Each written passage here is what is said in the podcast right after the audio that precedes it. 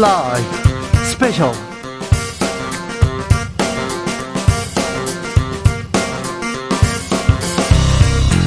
2022년 9월 24일 토요일입니다. 안녕하십니까. 주진우입니다. 토요일 이 시간은 일주일 동안 있었던 가장 중요한, 아이고, 이번 주에 중요한 일들 너무 많았어요. 증, 정리해드리는 그런 시간입니다. 시사 1타 강사 양지열 변호사, 박지훈 변호사, 어서 오세요. 네, 안녕하세요. 안녕하십니까. 이 방송 영상으로도 만나보실 수 있습니다. 네, 그렇습니다. 지금 바로 유튜브에서 주진우 라이브 검색하시면 영상으로도 만나보실 수 선물도 있습니다. 선물도 준비되어 있습니다. 9월의 마지막 토요일입니다. 누구와 함께 이 방송 듣고 계십니까? 카카오톡 플러스 친구에서 주진우 라이브 검색하시고 친구 추가를 한 다음에 메시지를 보내주시면 됩니다. 세 분 추첨해서 선물 드리겠습니다. 그럼 주진우 라이브 본격적으로 시작해 보겠습니다. 이번 주 윤석열 대통령의 순방이 있었습니다. 그런데 주 초반에는 취소라는 단어가 유달리 많이 등장했어요.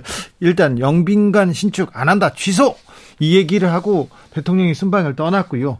어, 조문하러 가겠다 이렇게 했는데 조문 취소 이런 얘기가 나왔습니다. 수요일 이슈 티키타카에서 짚어봤습니다. 조문, 조문 외교 윤석열 대통령 쪽에서도 할 말 있다. 김병민. 아, 그럼요. 네. 이게 대통령 해외 순방 전부터 김건희 여사가 왜 가냐 이렇게 얘기를 했던 민주당 의원들이 상당하지 않았습니까? 고민정 최고위원이 이 자리에서 했던가요? 아니. 네, 네, 네. 네, 무튼. 네. 근데 이제 영국 엘리자베스 여왕에 대한 네. 웨스트민스터 사원에서 해외 정상들이 쭉 오는 모습을 보니까 네. 대통령 혼자 간 경우 거의 없잖아요. 다 부부가 함께 예를 갖추기 위해서 갔던 네네. 모습이기 때문에 그 자리 보고 김건희 여사 왜 갔냐 이렇게 얘기하기는 아마 좀 멋쩍었을 것 같습니다. 그러니까 뭐 모자를 갖고 트집 잡았는데 그 모자도 보니까 결국은 아무 문제가 없더라 이렇게 나왔고요. 네, 네, 모자 뭐 문제가 결국은 없죠. 조문을 왜 안 했냐를 갖고 귀결이 됐는데 네. 저는 대통령 해외 순방을 두고 민주당이 백태클을 세게 들어왔지만 결국은 심판의 비디오 판독을 돌려보고 나면 그 내용은 명백하게 드러난다고 생각하거든요. 오프사이드. 이런 저런 얘기들을 가지고 갑론을박이 있으니까 오죽하면 네. 대한민국에 있는 주한 영국 대사가 나섰습니다. 영국 대사 뭐라 그랬냐면 왕실과 영국 국민들께서는 대한민국 대통령 부부의 이 같은 내용에 대해서 깊이 감사한다 얘기를 했고요. 크록스 대사 에게 따르면 장례식의 핵심이다. 새 국왕을 만났고 또 국왕 국왕을 만난 뒤에 국장을 참석한 것이 조문이기 때문에 얘를 다 했다. 이렇게 영국 대사가 얘기를 했는데 심판이 정리했음에도 불구하고 옵사이드야 뒤에서 백테크라고 반칙하고 끌어내고 하는 일들을 이제 좀 내부적으로 그만할 때도 되지 않았는가 얘기를 드립니다. 아니 영국 대사가 그럼 잘못했어요. 뭐 한국 대통령이 문제가 있어 이렇게 얘기하겠어요. 그게 문제가 아니라 국민들이 볼 때 국민 세금을 들여 조문하러 간 거잖아요. 네. 조문의 과정에서 마지막 그 어, 누워 계시는 관에 누워 계시는 영, 여왕을 보고 인사하는 것은 서양에서는 대단히 중요한 행사 중의 하나예요. 공식 장례식보다도. 아니 생각을 해보세요. 그럼 리셉션 끝나고 리셉션 전에 못 간 분들이 리셉션 끝나고 또 찾아갔잖아요. 일왕도 갔죠. 그리스 총리도 갔죠? 이런 분들은 왜 갔습니까, 아, 그러면? 아, 그렇죠. 어, 그분들은 그러면 리셉션 끝나고 지금 김병민 대비, 아, 비대위원 말씀처럼 그게 별로 중요하지 않다면 갈 필요가 없어요. 그리고 프랑크 마크, 프랑스 마크롱 대통령 왜 걸어서 거기까지 갔어요, 그러면?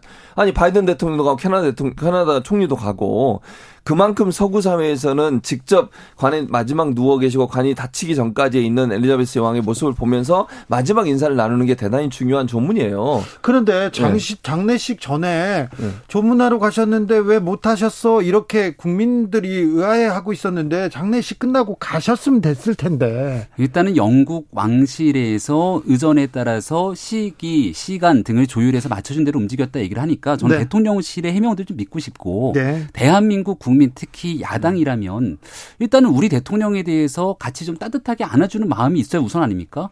마크롱 대통령은 되게 대단하다고 막 칭찬을 해요. 근데 마크롱 대통령이 선글라스 끼고 복장 이상하게 갔다고 또 국내에서 두들겨 맞는 모습들도 있는데 그런 내용들은 온데간데 없이 잘했다는 겁니다.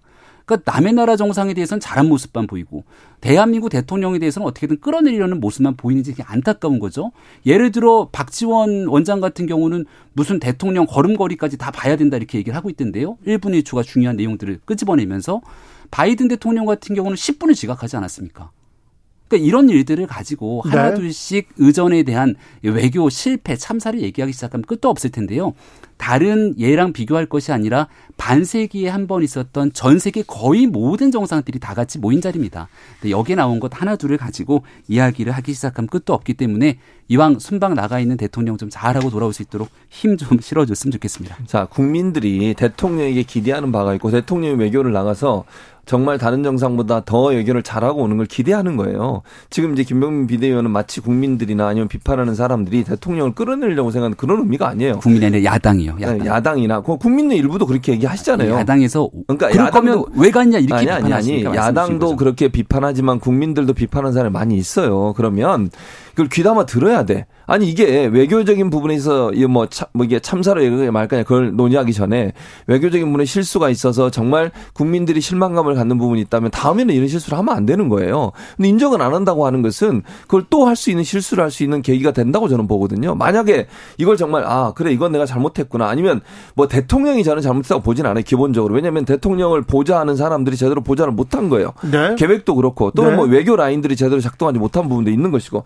그 부분을 인정을 해야 되는 거잖아. 근데 지금은 인정을 하는 게 하나도 없어요. 다 그냥 해명만 하면서 왜 우리를 공격하냐 이렇게 나와버리면 사실은 국민들 볼 때 왜 그럴까 이런 생각이 들 수밖에 없고 아까 김병민 비대위원도 얘기했잖아. 일정 부분 뭐 실수한 부분이 있다. 그럼 그 부분에서 인정을 하는 거예요. 그리고 외교를 가서 그 부분이 잘 보전, 보완돼서 다음번에는 그런 실수가 일어나면 안 되는 거예요. 그걸 지적하는 국민들의 지적에 대해서 따끔하게 저는 드려야 된다고 보고 외국의 정상한테 이러고 왜 우리 대통령한테 이러냐 이렇게 비교해서 될 문제가 아니라는 것도 꼭 기억했으면 좋겠어요. 영빈관이 한덕수 국무총리가 네. 내용들을 잘 몰랐나 봅니다. 그러니까요. 당내에서도 국민의힘 여당 의원들이 또 뭐 한덕수 총리에 대해서 여러 비판들 한 거 아닙니까? 네. 그러니까 저는 애당초부터 아니 한덕수 총리가 잘 모르겠으면 아니 기재부 장관이 예산을 총괄하는 주무부처의 장관이니까 네. 내가 전체 600조가 넘는 예산에 대해서 꼼꼼하게 다 챙기지 못했으니 우리 기재부 총리, 기재부 장관, 경제부 총리께 물어보시죠라고 했으면 조금 사안이 부드러웠을 텐데 오늘 추경호 부총리가 여기에 대해서 설명을 한 것 같습니다. 네. 그 대통령실에서 예산에 대한 엽청이 들어왔고 그렇게 들어가게 됐는데 아, 전적으로 또 주, 국민들께서 지켜보시 보 시기에 이 엄중한 상황에 영빈관 예산 적합치 않다고 판단하니 또 이 예산을 대통령이 지시를 내려서 없던 일을 한 것이기 때문에 아무튼 앞으로는 국민들과 소통하면서 여러 한 푼, 두 푼에 대한 예산들을 아껴 쓸 수 있도록 해야 되겠다는 아니, 생각입니다. 총리가, 그러니까 이게 원론적인 얘기하고 지금 넘어가려고 하는데 총리께서 지금 국, 그러니까 대통령 직무를 대행하고 있는 거잖아요. 네. 대통령이 나가 계시니까. 그런데 업무를 다 파악을 못 한다. 이게 말이 됩니까? 뉴스 보고 알았다. 신문 보고 알았다. 그래서 요즘 뭐 그냥 이 세간에서는 신문 총리라는 얘기까지 나오고 있어요. 이걸 따갑게 들으셔야 됩니다. 국무총리 입장에서도. 이걸 현안 파악이 안 돼 있으면 안 돼요. 지금 대통령의 역할을 대행하고 있다니까요. 네. 만약에 국가에 무슨 일이 발생하면 어떻게 할 뻔했습니까? 이걸 이거 현안 하나에 대해서도 아니 예산도 본인이 그 어, 국무회의를 통해서 통과시켰어요. 이 방망이 두들겨서 네. 청와대에서 아니 그 대통령에서 요청 들어와서 했다고 지금 말씀하셨잖아요. 그걸 그걸 국무총리가 파악을 못하고 있다는 게 말이 됩니까? 신문보고 안했대 본인도. 그리고 대통령도 그, 그 다음 말에 뉘앙스가 대통령도 모르고 있다는 뉘앙스를 또 말씀하셨어요.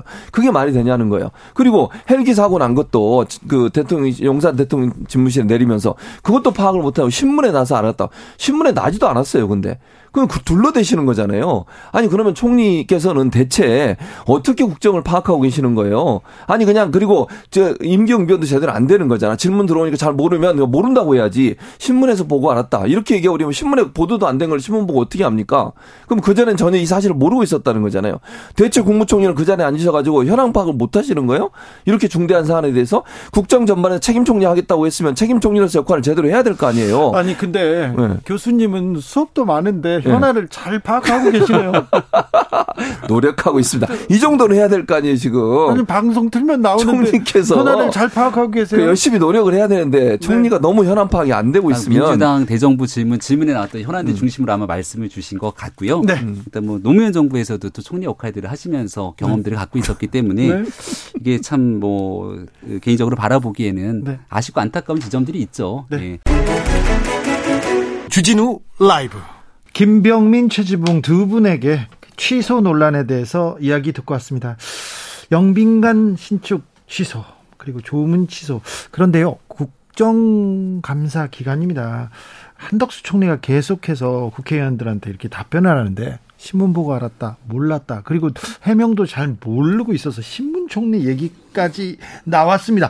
취소 논란 어떻게 보시는지요? 일단은 영빈관을 참 모르면 안 되는 상황인데. 그러게요. 총리도 지금 모르고 있고. 수석도 모르고요. 예. 보고를 보면 대통령실에서 기재부에 넣었고 네? 기재부 장관은 다시 대통령한테 보고를 하지 않았다라는 또 답변을 또 했어요. 허허. 그것도 좀 이상하고 반독 총리는 또 그 과정에서 신문 보고 알았다라는 또 엉뚱한 답변을 또 했고 영빈관 자체도 사실 좀 문제입니다. 지금 영빈관이 있, 잖아요 있는데 새롭게 짓냐 안 짓냐 이것도 문제였고 뭐 이거는 취소 철회라고 표현하는 게 더 맞는 것 같은데 대통령이 그렇게 함으로써 잠잠해지긴 한데 이게 과연 어떤 식으로 지금 예산이 들어갔고 이런 부분 논란이 될 가능성이 매우 높아 보이거든요. 대통령실 관련된 그렇죠. 예산은 국민의 관심사입니다. 그렇기 때문에 영빈관이 이제 신축하지 않는다는 게 중요한 게 아닙니다. 과연 누가 어떤 경로를 통해서 이 예산을 넣었고 신축하려고 했던지 이 부분이 아마 민주당이 계속 바라보는 포인트가 되지 않을까 생각이 들고 국민들도 뭐 그런 관심 국민들의 관심 포인트예요. 네. 사실 추석 지난 지 얼마 안 됐는데 추석 때도 물가 때문에 많이 힘드셨습니다. 지금 물가 계속 치솟고 있고 환율 보세요. 환율은 1,400원을 넘어서 버렸습니다. 예. 들으면 뭐 킹달러라는 표현까지 쓰더라고요. 그럴 네. 정도로까지 달러가 강세를 보이면서 미국 금리 인상하고 우리도 따라서 네. 또 인상합니다. 우리는 정말 뭐 주식 시장도 그렇고 다들 국민들이 정치권에 관심을 안 가지고 싶을 정도로까지 힘든 상황인데 그런데 정치권에서 들려오는 얘기는 뭐 800억이 넘는 돈을 돈을 안 쓴다 그랬었는데 갑자기 이 돈을 썼어? 근데 또 대통령도 몰랐대? 취소를 했대? 근데 총리는 또 몰랐대? 경제부총리는 나와서 기재부는 알았는데 대통령은 몰랐대? 이렇게 되면 나라가 어디로 흘러가고 있지라는 생각이 들어요. 국민이 우리나라 사람들이요. 돈 쓸 땐 쓰라고 합니다. 복지 예산 할 땐 하라고 합니다. 그런데 지금 돈 쓸 땐가 이게 쓸 곳인가 이런 생각은 갖는 게 당연하죠. 엉뚱한 얘기가 쓰인다고 하고 다른 대정부 질문 과정에서 보면 복지 예산들 예를 들어서 지금 공공근로 일자리 같은 거 6만 기가 줄어들었다. 네. 뭐 경로당에 지원되는 네. 난방비가 줄어들었다. 지금 아이들에게 보급될 때 지원했던 식품 뭐저 과일 같은 거 지원금 줄었다. 이런 얘기는 들리거든요.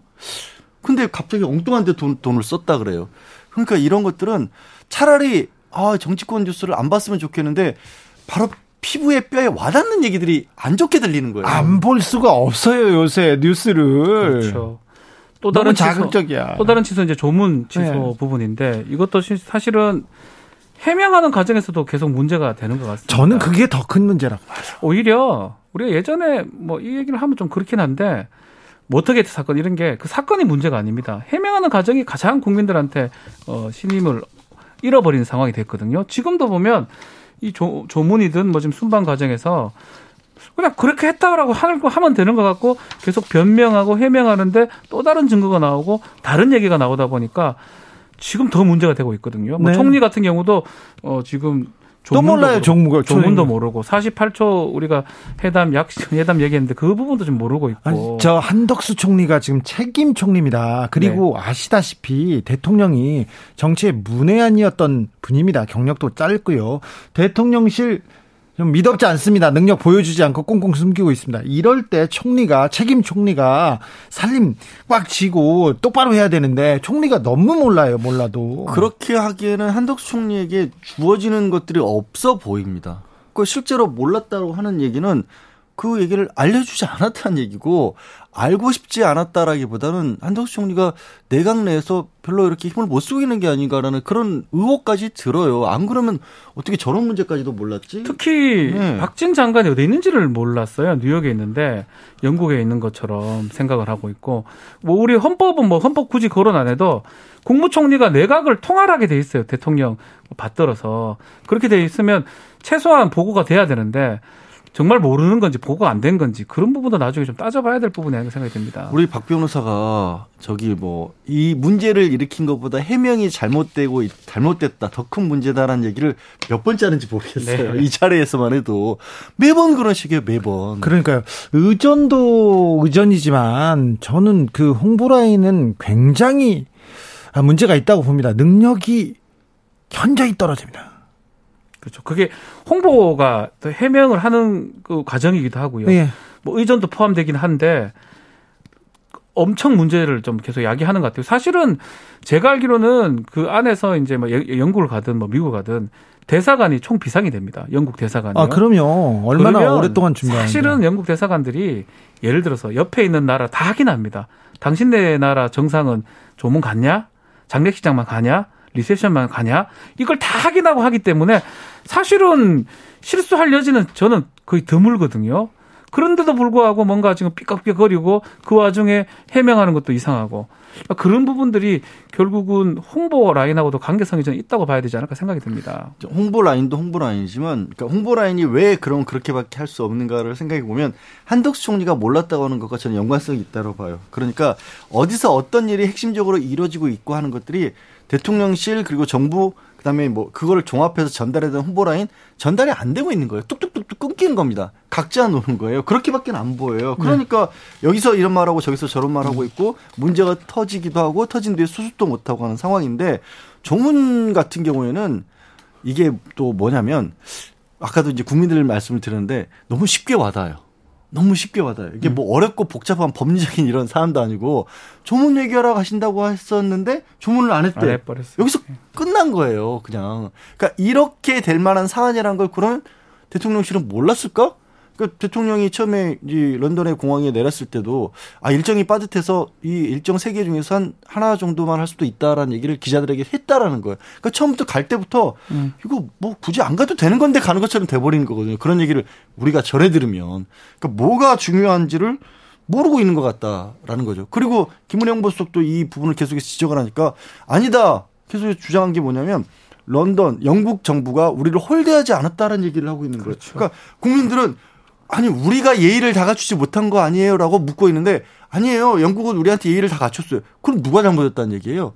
내가 뭐, 잘못했어, 내가. 내가 잘못한 거예요. 이게 이상해지는 거예요. 내가 잘못했어. 그러니까요. 어, 좀 이상한데 의아해하는 왜 정부 못 갔지 이렇게 의문을 품는 국민들이 잘못한 것처럼 홍보수석이 얘기를 하니까 내가 잘못한 걸로 하겠습니다. 네. 자, 네. 영국에서 미국으로 갑니다. 미국 가서 유엔 총회 기조 연설을 했습니다. 사실상 국제 무대 첫 데뷔 무대인데 그 연설은 어땠을까요? 그리고요. 그리고 미국에서 이렇게 순방 중에 또 큰 설화 논란이 있었습니다. 그 말은 왜 이렇게 나왔을까요? 저희가요. 어, 신동호 전 청와대 연설비서관에게 대통령의 연설에 대해서 그리고 대통령 그리고 정치인의 말에 대해서는 나태주 시인에게 물어봤습니다. 연설을 이렇게 유엔 기조 연설이다. 그러면은 네. 얼마나 준비하고 어떻게 준비합니까? 뭐 그야말로 대한민국 전부가 같이 준비하는 거죠. 그래요? 유엔 연설 정도 되면 네. 뭐 물론 이제 외교부가 가장 많은 고민을 하겠지만 네. 그 연설이 어떤 뭐 자유무역에 관련된 거다. 네. 그러면 산업부, 기재부, 네. 뭐 기업들까지 다 이렇게 자기 의견들을 내게 네. 되고요. 예. 뭐 남북 문제 관련된 거다. 그러면 어느 데보다 뭐 통일부라든지 민간의 또 영역에서도 의견들을 다 취합을 하죠. 그래요? 어떤 것이 가장 그 이 연설에서 세계를 향해서 우리가 이야기를 해야 되는가 또 이 연설을 통해서 또 우리는 무엇을 준비해야 되는가 이런 것들이 많이 준비가 되고요. 네. 뭐 기간으로 따지면 뭐 한두 달 걸리는 하, 경우도 있고 아, 두 달까지요? 예, 또 갑자기 참여하신다. 예. 이러면 뭐 그냥 뭐 집중적으로 모여 가지고 네. 또 의견을 만들고 아, 뭐 그뿐만 아닙니다. 국정원도 참여. 그렇습니다. 예. 비서관님도 아, 문재인 전 대통령이 유엔 총회에서 계속 연설했잖아요. 예, 예, 어떻게 이제 총리님이 가시기로 했다가도 갑자기 남북 문제라든지 또 팬데믹 코로나 문제 겹치고 그래서 다섯 번 다 대통령이 가셔서 연설을 네. 하셨습니다. 그때는 예. 이렇게 유엔 총회 가서 이렇게 연설할 때 어떤 메시지 강조해야 된다. 어떤 점 이렇게 유념했습니까? 주로는 이제 그야말로 문재인 정부는 어떤 정체성을 갖고 예. 또 남북 문제를 풀어나가고 한반도 문제를 풀어나가고 그것을 세계와 어떻게 하느냐. 예. 근데 그것이 가장 중요한 문제였죠. 그래서 처, 처음에 17년도는 아무래도 평창 동계올림픽을 앞두고 있어서 네. 그 한반도 평화를 우리가 어떻게 하고 이것이 국제사회에 어떤 도움을 주게 될 것이니까 네. 평창 올림픽을 평화 올림픽으로 같이 만들자 이런 게 주된 메시지가 네. 됐고요. 후반기엔 아무래도 이제 거의 코로나가 닥쳐오고 또 국제 무역이 흔들리고 하니까 예. 국제 무역을 위해서 우리가 자유 무역을 어떻게 지켜야 되고 한국은 어떤 역할을 할 것이고 또 이제 코로나를 위해서 우리 전 세계가 네. 어떤 마음으로 어떤 변화를 가져야 하느냐 이런 게 아마 주된 내용으로 됐던 것 같습니다. 알겠습니다. 예. 오늘 새벽에 윤석열 대통령 유엔 총회 첫 기조 연설 했는데요. 예. 어, 이 메시지 어떻게 보셨어요? 뭐 저는 또 세상을 워낙 더 긍정적으로 보는 사람이라 네. 뭐 좋다 나쁘다 뭐 이런 느낌은 크게 안 가졌는데 한 가지 아쉬운 게 있다면 대한민국이 보이지 않았다는 게 첫 번째 아쉽고요. 이게 대한민국의 연설인지 네. 어디 다른 나라 연설인지 네. 이것이 안 느껴졌고요. 또 하나는 윤석열 대통령이 안 보인다는 게 너무나 아쉬웠습니다. 대한민국도 안 보이고 대통령도 안 보였습니까? 그렇습니다. 이것이 무슨 뭐 아주 그냥 그 누구나 다 할 수 있는 어느 나라나 다 할 수 있는 미국과 친하다면 네. 뭐 유엔에 가입된 나라라면 할 수 있는 그냥 보편적인 그, 그만 그만한 얘기를 했던 게 아닌가 이런 네. 아쉬움이 있습니다. 윤석열 대통령이 계속해서 자유를 외칩니다. 네. 8.15 광축사에 경축 8.15 경축사에서도 33번, 취임사에서는 네. 35번, 이번에도 유엔 가서 21번 외쳤어요. 윤석열 대통령이 외치는 자유는 뭘까요? 주진우 기자님께서도 자유가 뭔지 잘 모르시겠죠. 아니 독재 국가나 네. 아니면 그 억압당한 사회에서는 자유를 계속 외치는 게 맞는데요. 네. 어, 전쟁이 있는 나라에선 자유를 외칠 텐데 왜 자유를 강조했을까요? 저는 그게 우리 그 윤석열 대통령이 1950년에 머물러 있다고 생각합니다. 그리고 우리가 냉전 시대를 거쳤던 그 자유진영, 공산진영 그때 그렇지 않았습니까? 네. 그것이 지금 그대로 머릿속에 남아서 그런 대결 구도 내지는 그런 진영 논리 내지는 아무튼 누구 편이냐 라는 것 때문에 자꾸 자유를 이야기하는 거지 정말 우리 국민들을 위해서 자유를 이야기하고 있다고 생각하지 않습니다. 왜냐하면 자유라는 것도 하나만 있는 게 아니지 않습니까? 예. 뭐 예를 들면 약간 뭐 문자 써도 되겠습니까? 사르트르 같은 경우는 인간은 그야말로 자유롭도록 저주받았다라는 걸로 끊임없이 모든 사람이 자유를 향해서 갈 수밖에 없다라고 네. 철학적으로 얘기를 했고요. 우리 동양에서 노자 같은 경우는 비워야 비워야 한다. 예. 그것이 자유다라고 얘기했듯이 자유라는 게 저는 시대에 따라서 변하는 것이라고 생각합니다. 네. 그러니까 내가 이야기하는 자유가 무엇인지를 저는 이야기할 때 그 자유라는 말에 가치가 저는 부여된다고 생각하거든요. 예. 가령 이제 우리 그 팬데믹 코로나 때 네. 미국에서 그 저기 의회를 점령하지 않았습니까? 네네. 국민들이 다 네. 저기 백신 안 맞겠다고 네네. 뭐 여러 가지 이유가 있겠지만 네네. 나라에서 백신을 맞으라니까 개인의 자유를 침해하는 거다라고 심지어 총을 들고 의사당까지 진입하는 이런 큰 사태가 있었습니다. 예. 그만큼 미국이라는 사회에서 개인의 자유는 굉장히 중요한 문제라고 생각하고 그 예. 자유가 미국을 저는 개척했다고 생각합니다. 그런 네. 개인의 자유가. 그러나 지금 이 코로나 상황이 닥치면서 한 사람 한 사람 자기 것을 조금씩 덜어내지 않으면은 모든 사람의 자유를 해치는 시대가 되지 않았습니까? 예. 특히 환경, 기후 환경 문제 이런 데 닥치면서 조금씩 자기의 불편함을 감수하지 않으면 모두의 자유가 흔들릴 수 있다라는 이런 그 세계적으로 자유에 대해서 고민하는 시대가 되지 않았습니까? 예. 그래서 아무튼 우리 그 문재인 대통령 전 대통령 같은 경우는 국제보건기구에서 저기 연설을 요청했을 때 모두를 위한 자유라는 말씀을 하셨습니다. 아, 그러니까 네. 약간 이제 동양에서 갖고 있는 어떤 공동체 의식을 서양 사회가 갖고 있는 개인의 자유에 접목시켜서 만든 말이 모두를 위한 자유거든요. 그러니까 네. 모두를 위한 자유를 위해서 그 자유가 지금 팬데믹 시대에 가장 어울리는 자유라는 거죠. 근데 그런 자유에 대한 어떤 가치 없이 그냥 아무런 그 내용 없이 하는 자유는 그야말로 1950년 우리가 그 냉전 시대에 가졌던 그런 자유에 머물러 있고 그것이 과연 우리 국민들에게 도움이 되는 자유인지는 잘 모르겠습니다. 네. 근데 선생님. 네. 선생님은 그 사람들이 아름다운 면만 이렇게 보셨어요? 다른 사람 안 보이고 그런 데서 막 욕하고 뭐 그런 비속어 쓰고 그런 적 없으시죠? 선생님은 없으시죠? 어, 안 쓰려고 노력을 합니다. 그게 네. 그왜 그러냐면요. 네. 평소 때의 노력이 필요해요. 노력이요? 예, 그래서 평소 때, 예. 그, 누군가가 보지 않아도, 예. 그 사람을 좋게, 예. 예, 감사하게, 아름답게, 이렇게, 예, 말하고 생각하고, 그럴 네. 필요가 있습니다. 네. 아니, 선생님은 그런 적 있냐고요. 선생님은 욕. 안 하려고 노력을 했어요. 하셨어요? 예, 안 하려고 노력을 해서, 네.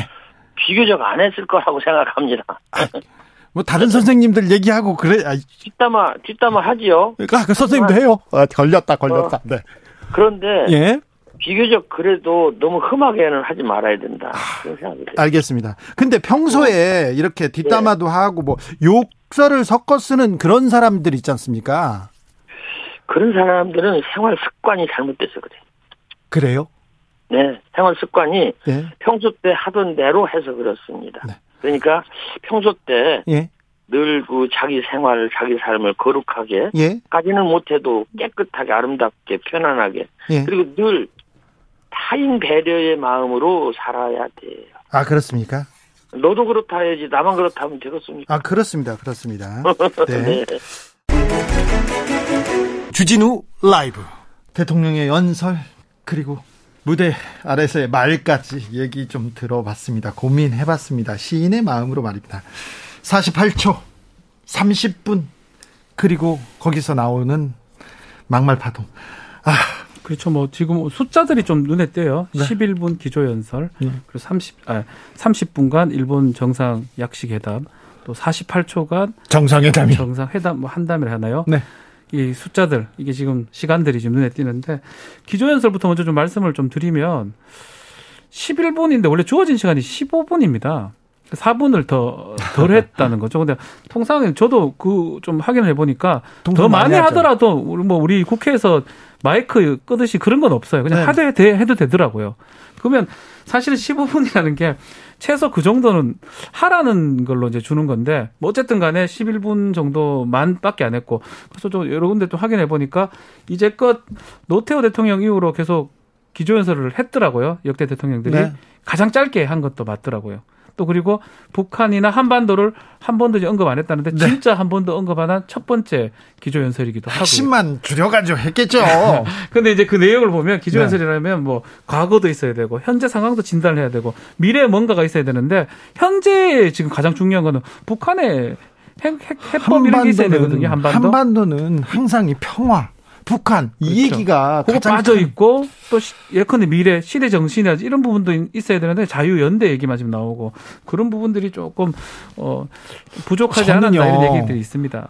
외국 사람들이 왜 한국 대통령이 자유 자유만 외칠까? 이거 독재 국가에서 주로 이렇게 외치는 그렇죠. 단어 아닙니까? 또 저도 고민을 좀 했어요. 근데 윤석열 대통령의 그 시대 머릿속에 들어있는 시대는 냉전 시대의 어떤 상황이 아닌가 하는 그런 신도, 생각이 들었어요. 신동호 비서관이 네. 이 윤석열 대통령이 외치는 자유 1950년대 그대로 네. 멈춰 있다 이렇게. 그러니까 저랑 비슷한 생각이신데 음. 과거에 우리가 이제 뭐 어렸을 때 저도 이제 50대니까 교육을 받았을 때는 굉장히 이제 사회적인 갈등이 국제적인 갈등이 있었고 자유를 외쳤던 쪽이 있고 무찌르자 공산당 그런 거 예. 배웠잖아요. 그때는 아, 나는 저는 차마 그렇게까지 얘기를 못했 네. 못하겠는데 그때는 그것만 가르쳤어요. 그 시절에 그 자유가 아직도 남아 계신 게 아닌가 싶어요. 그리고 지금은 사실은 이 유엔이라고 하는 것이 그때 그러니까 지금 말씀하신 물질주자 공산당 하던 시절에 가졌던 것만큼의 국제사회에서의 영향력을 그때처럼 가지고 있지는 않거든요. 네. 그러니까 자유를 어떻게 보면은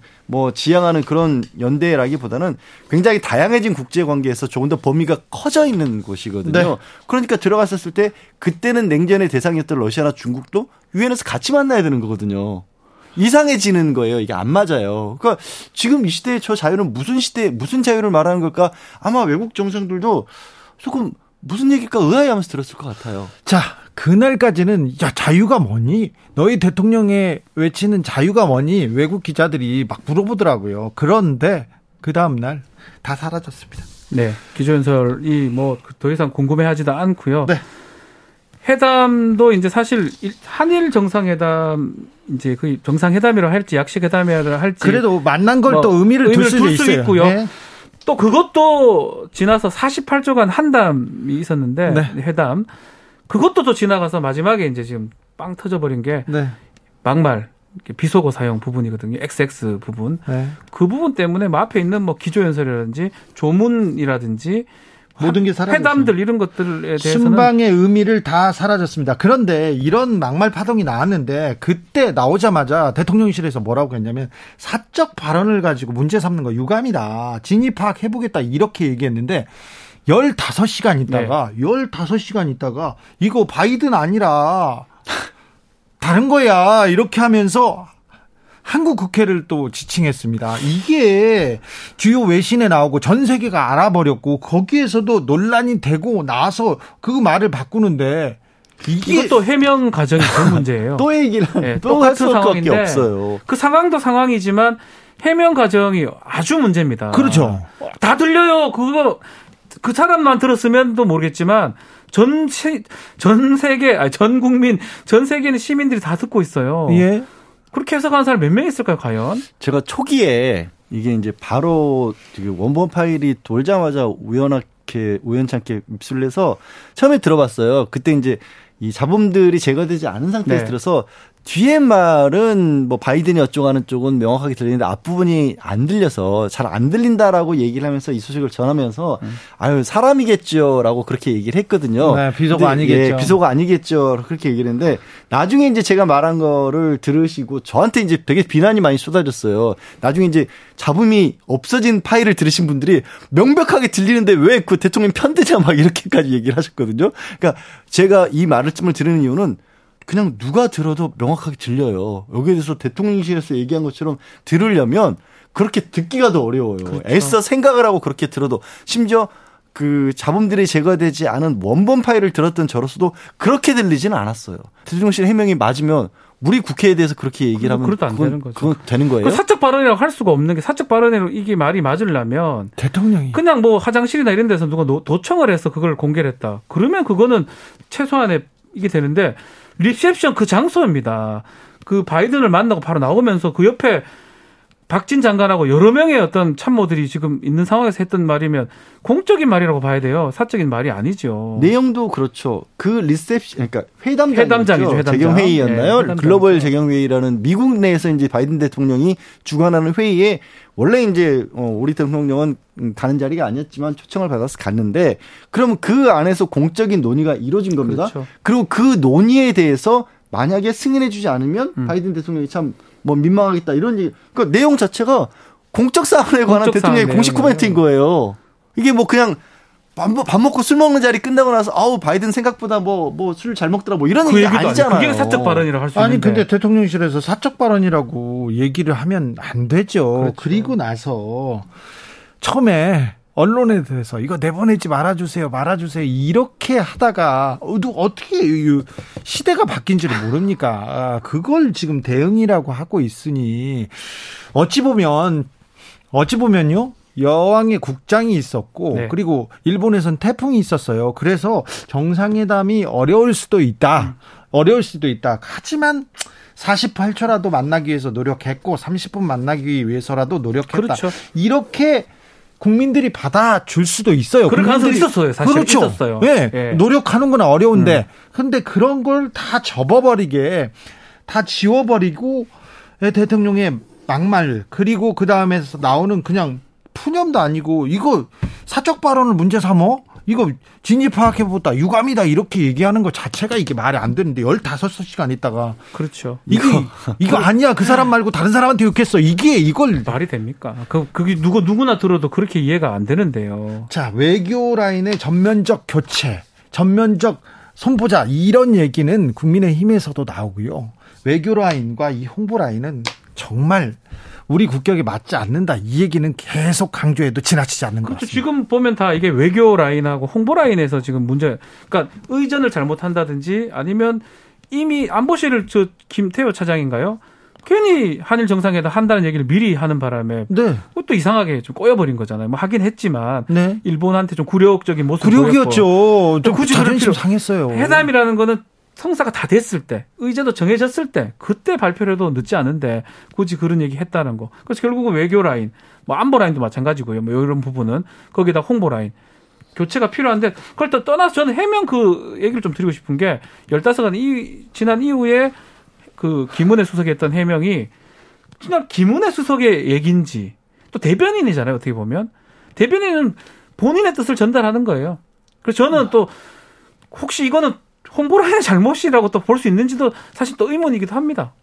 근데 이게 음, 사실 대, 통령이 그렇게 말했어. 아, 근데 그러니까요. 그, 어떻게 제대로, 하겠어? 제대로 얘기를 해줘야 돼. 그거는 네. 어떻게 하겠어요? 사고 방식이 이것도 또 한 20년 전에 머물러 있는 거예요. 그러니까 과거에 일반인들은 정보에 직접적으로 접근할 수가 없고 간접적으로 언론 기자를 통해서 들은 얘기만을 볼 수 있었을 그렇죠. 때 그거 그, 그 기자가 잘못 들은 겁니다라는 식으로 예전에는 그렇게 수습이 가능했어요. 근데 지금은 안 돼요. 실시간으로 원본을 우리가 같이 보거든요. 국민들이 다 들었어요. 전 세계가 다 들었어요. 안 되는 거를 지금 한다 하는 네, 거예요. 그래서 이제 뭐 외교라인 그러면 뭐 대통령실 대통령실 인적 쇄신 한다고 발표한 지 지금 2주밖에 안 됐어요.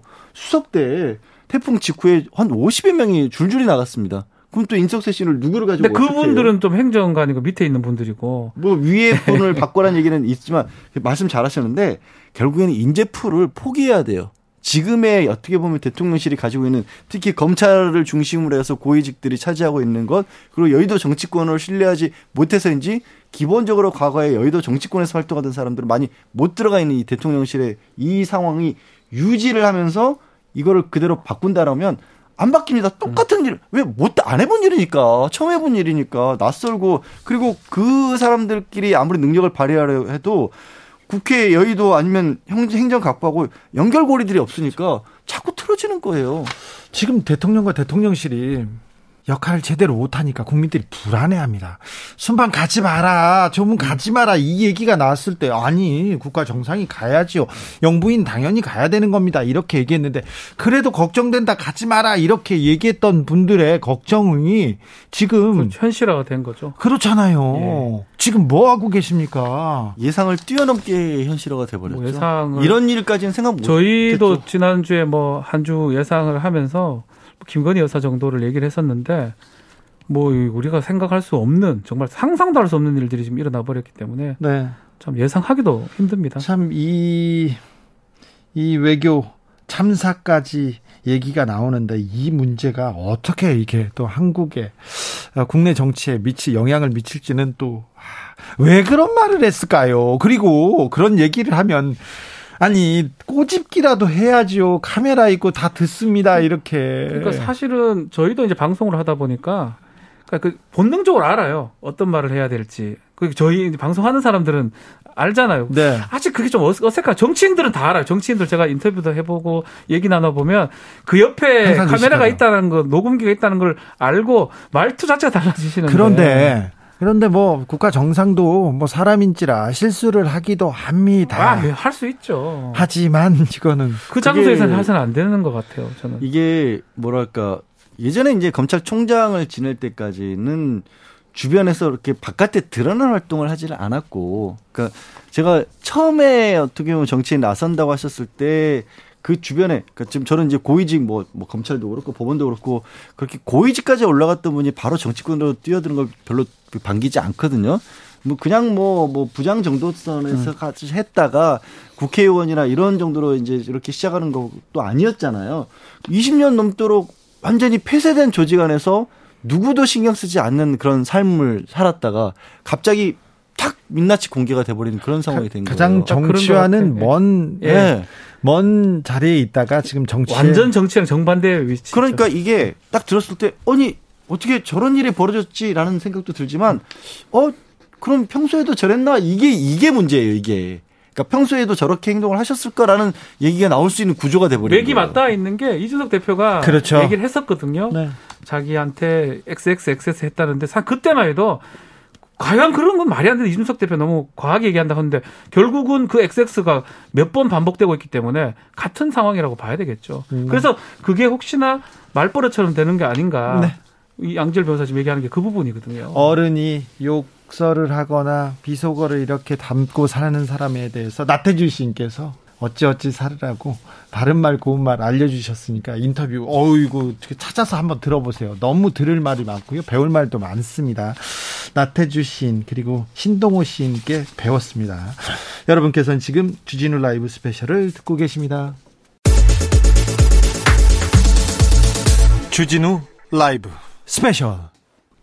국민의힘 주호영 의원이 원내대표로 선출됐어요. 다 잊으셨겠죠? 이게 지금 뭐 몇 달 전 일이 아니라 며칠 전 일입니다. 지금 그 해외 순방 때문에 다 잊어버리셨겠지만 그래서 새 원내대표 선출했습니다. 이제는 이제 국민의힘 새로워진다. 이렇게 계속 얘기하고 있습니다. 정말 새로워질까요? 이용호 의원에게 자세히 들어봤습니다. 이용호 42표 그랬더니 의원들 사이에 와 하는 탄성이 흘러나왔다 이렇게 보도가 나왔는데 이용호 의원의 선전 파란이라고도 얘기하는데 어떤 의미라고 받아들여지셨는지요? 그 생각보다 많이 나왔다는 거 아니겠어요? 그러니까 그런 탄성이 나왔겠죠. 아 아쉽군요. 아, 아 그러니까요. 네. 저는 근데 뭐 사실 음 경우에 따라서는 제가 이길 수도 있었다라는 마음을 한편으로 네. 어, 가졌었는데 일반적인 의원들의 생각은 이럴 것 같아요. 본인은 저를 찍었지만 아 그래도 이렇게 많이 나올 줄은 몰랐다. 그러니까 그러니까 서로 의원들끼리 마음을 확인하는 순간 그런 탄성이 나왔고 또 일부는 어우 그렇게 많이 나왔어 그래도 어떤 놀라움의 어떤 어, 그런 탄성이 아닌가 싶습니다. 좀 아쉽군요. 자, 그 의원들이 조금 마음을 터놓고 얘기했으면 이용호가 될 수도 있었네요.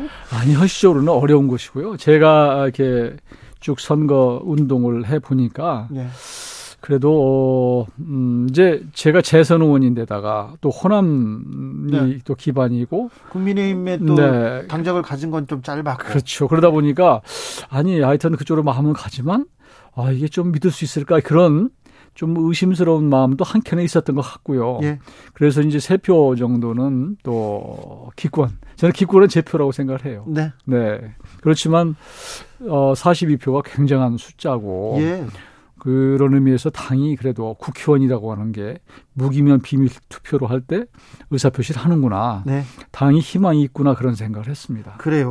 주호영 의원, 어, 전 비대위원장이었고요. 그리고 윤심이 있다고 뭐 윤심을 거론하기도 했어요. 또, 어, 또 전 원내대표가 직접 전화해서 권성동 전 원내대표가 전화해가지고, 아, 윤심 얘기를 하면서 다른 의원들한테도 전화했을 거 아니에요.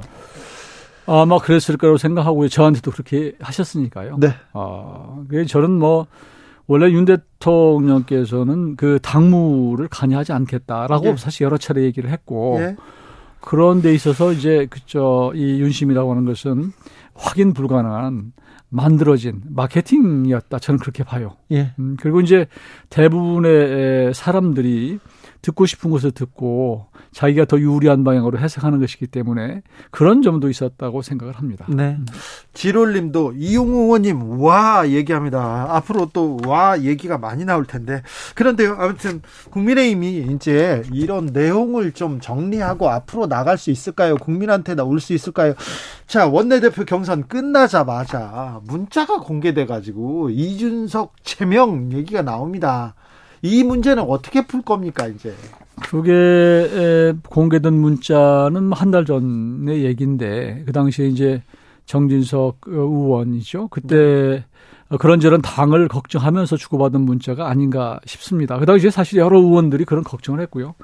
다만 이제 유상범 의원은 그 윤리 네. 위원이거든요. 그래서 좀더 어, 그런 걸 조심하고 했어야 되는데 그건 뭐 잘못된 것이고 그래서 사퇴를 한 것으로 알고 네. 있습니다. 사퇴해서 끝났습니까? 음. 이준석 저 대표는 가만히 있지는 않을 것 같은데요. 아니 그럼 뭐 이준석 대표가 그게 문제가 그게 공개됐다고 해서 어 그런 것이고 만일 공개가 안 됐다고 해도 뭐 그걸 모르겠어요. 네, 가만히 있지는 않겠죠. 네. 네. 저는 뭐 음, 글쎄요. 지금 뭐 계속 하고 있으니까요. 네. 그런데 언제까지 국민의힘에서는 국민의힘은 국민의힘 의원들 만날 때마다 국민들이 그거 걱정하지 않습니까? 이준석 전 대표 문제 어떻게 해결할 거야? 언제까지 이 갈등에서 벗어나지 않을 거야? 이 늪에서 그냥 안 나올 거야? 이렇게 물어보지 않습니까? 저는 이제 이준석 대표의 문제는 막다른 골목까지 왔다고 생각합니다. 그동안에 너무 감정이 쌓이고 다시는 이게 서로 화합해서 가기가 어려운 지경이 왔기 때문에 서로 어, 이제 가부 간에 결론을 내려야 될 그런 즈음에 이르렀다고 생각해요. 네, 어찌되든 빨리 결론을 내리고 앞으로 가야죠. 국민한테 가야죠. 민생 경쟁 해야죠. 지금 국감 기간이지 않습니까? 예. 국민의힘에서는 어떤 얘기를 이제 주로 할 겁니까? 어, 저희가 뭐 특별히 뭐 국감에서 어, 이 문제를 제기해야 되겠다고 하는 것은 없고 다만 이제 국감이라고 하는 것은 지난 문제를 제기하는 것이거든요. 네. 그러니까 아, 그동안에 작년 것을 뭐 예산이나 정책 예산을 어떻게 잘 쓰고 네. 어디에 집중하고 그런 얘기 하겠죠. 그래서 아무래도 이제 문재인 정부 거를 많이 제기를 하겠죠. 뭐 네. 여러 가지 지금까지 뭐 나오는 뭐 탈원전 문제가 됐던 네. 혹은 뭐 북한 뭐 어, 서해 뭐, 뭐 공무원 뭐 이렇게 비사 사건 이런 것들이든지 하여튼 그 동안에 많이 논란이 됐던 것들 네. 그런 것들을 제기하겠죠. 탈원전 문제 좀 물어보겠는데 태양광 그리고 재생에너지는 온 미래가 전 세계가 이렇게 그쪽으로 가지 않습니까? 그렇습니다. 그렇죠. 네, 예, 그런데 예. 우리만 지금 재생에너지보다는 원전으로 가겠다 이렇게 계속 이렇게 얘기하는데 이게 조금 시대 역행적인 거 아닙니까? 세계적인 추세하고는 반합니다. 그 방향은 사실은 맞다고 생각을 할 수 있어요. 근데 문제는 우리가 갖고 있는 딜레마는 뭐냐면 우리 땅값이 비싸요. 땅이 국토가 적고 네? 그래서 그러다 보니까 또 풍력 같은 경우는 한정적으로 할 수밖에 없는 상황이고 지금 중동 같은 데 가면 막막한 태양 그 저기 사막 있잖아요. 네. 엄청나게 태양광 패널을 깔수 있어요. 물론 먼지가 달릴 수 있지만 그런데 비교했을 때 우리는 이게 가성비가 좀 떨어져요. 네. 그러니까 우리는 유럽이나 그런 괜찮은 나라들은 이 재생에너지의 생산 비용이 원전보다 더 쌉니다. 예. 근데 우리는 아쉽게도 원전이 제일 싸요. 그러니까 아무래도 전 세계 경제 뭐 이제 뭐 산업 생산하려면 전기값도 굉장히 이제 중요한데 우리가 더 싼 그 원전을 제외하고 신지 더 비싼 신재생 에너지를 쓴다고 하는 게 경쟁력이 부담이 될 수 있다. 그래서 좀 해외하고는 조금 여건이 다른 측면은 있어요. 이용호 의원 표 많이 얻었어요. 그렇죠. 뭐 깜짝 놀랐어요. 네, 이분도 윤핵관이라고 할 수도 있지만 그래도 조금 먼데. 왜냐하면 입당을 했습니다. 네. 민주당 쪽에 있다가 1년 다 됐어요. 호남 쪽 의원이기도 하고요. 네. 근데 이제 42의 의미를 어떻게 봐야 되냐면 기권이 세 개가 있다고 그러고요.